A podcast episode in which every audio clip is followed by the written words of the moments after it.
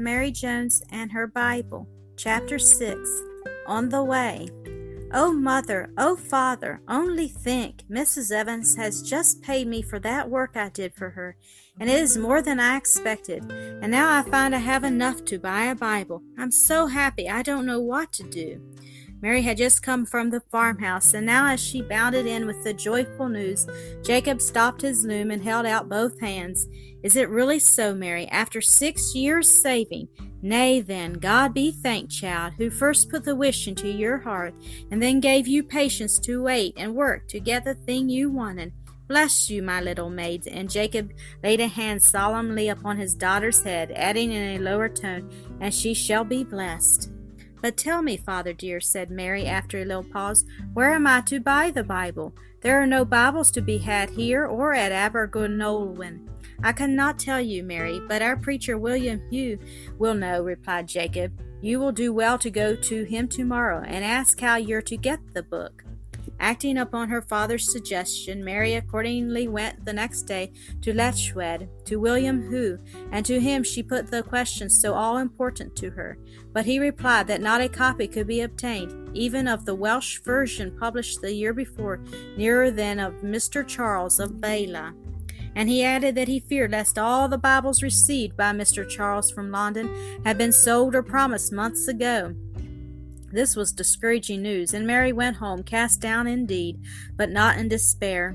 There was still, she reflected, a chance that one copy of the Scriptures yet remained in Mr. Charles' possession, and if so, that Bible should be hers. The long distance, over twenty five miles, the unknown road, the far famed, but to her strange minister, who was to grant her the boon she craved, all this if it a little frightened her, did not for one moment threaten to change her purpose.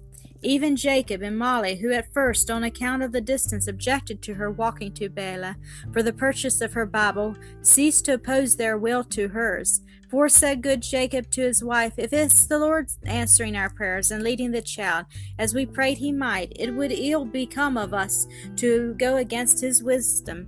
And so our little Mary had her way, and having received permission for her journey, she went to a neighbor living near, and telling her of her purposed expedition, asked if she would lend her a wallet to carry home the treasure should she obtain it. The neighbor, mindful of Mary's many little acts of thoughtful kindness towards herself and her children, and glad of any way in which she could show her grateful feeling and sympathy, put the wallet into the girl's hand and bade her good bye with a hearty God speed you.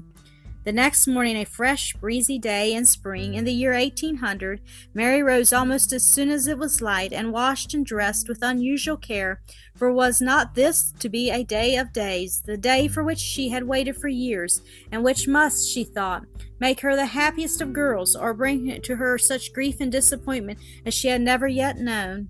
Her one pair of shoes, far too precious a possession to be worn on a twenty five mile walk, Mary placed in her wallet, intending to put them on as soon as she reached the town. Early as was the hour, Molly and Jacob were both up to give Mary her breakfast of hot milk and bread, and her family prayed, offering a special petition for God's blessing on their child's undertaking and for his protection and care during her journey. This fortified and comforted Mary, and kissing her parents, she went out into the dawn of that lovely day, a day which lived in her remembrance till the last hour of her long and useful life.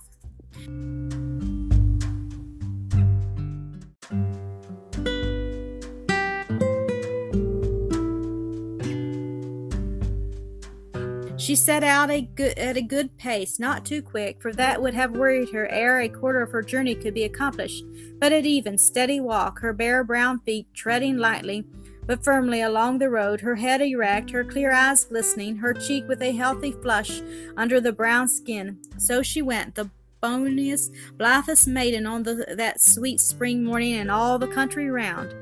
Never before had everything about her looked to Mary as it looked on that memorable morning. The dear old mountain seemed to gaze down protectingly upon her.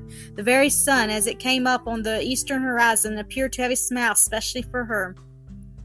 The larks soared from the meadow till their th- trilling died away in the sky, like a tuneful prayer sent up to God. The rabbits peeped out at her from leafy nooks and holes, and even a squirrel, as it ran up a tree, stopped to glance familiarly at our little maiden, as much as to say, Good morning, Mary, good luck to you. and the girl's heart was attuned to the blithe loveliness of nature, full of thankfulness for the past and of hope for the future. About the middle of the day, Mary stopped to rest and to eat some food which her mother had provided for her. Under a tree, in a grassy hollow, not far from the road, she reclined, protected from the sun by the tender green of the spring foliage, and cooling her hot, dusty feet in the soft, damp grass that spread like a velvet carpet all over the hollow. Ere long, too, she spied a little stream trickling down a hill on its way to the sea, and here she drank and washed her face and hands and feet and was refreshed.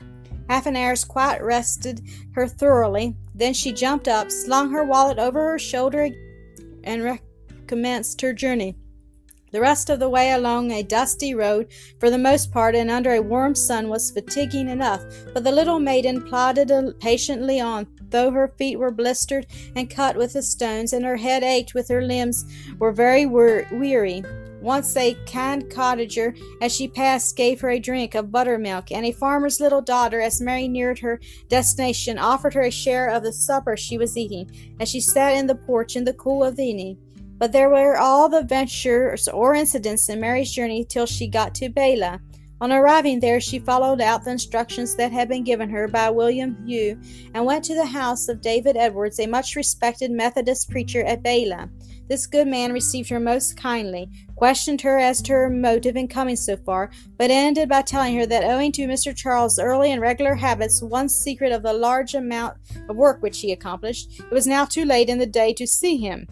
But, added the kind old man, seeing his young visitor's disappointment, you shall sleep here tonight, and we will go to Mr. Charles as soon as I see light in his study window tomorrow morning, so that you may accomplish your errand in good time, and be able to reach home before night. With grateful thanks, Mary accepted the hospitality offered her, and after a simple supper, she was shown into the little prophet's chamber where she was to sleep.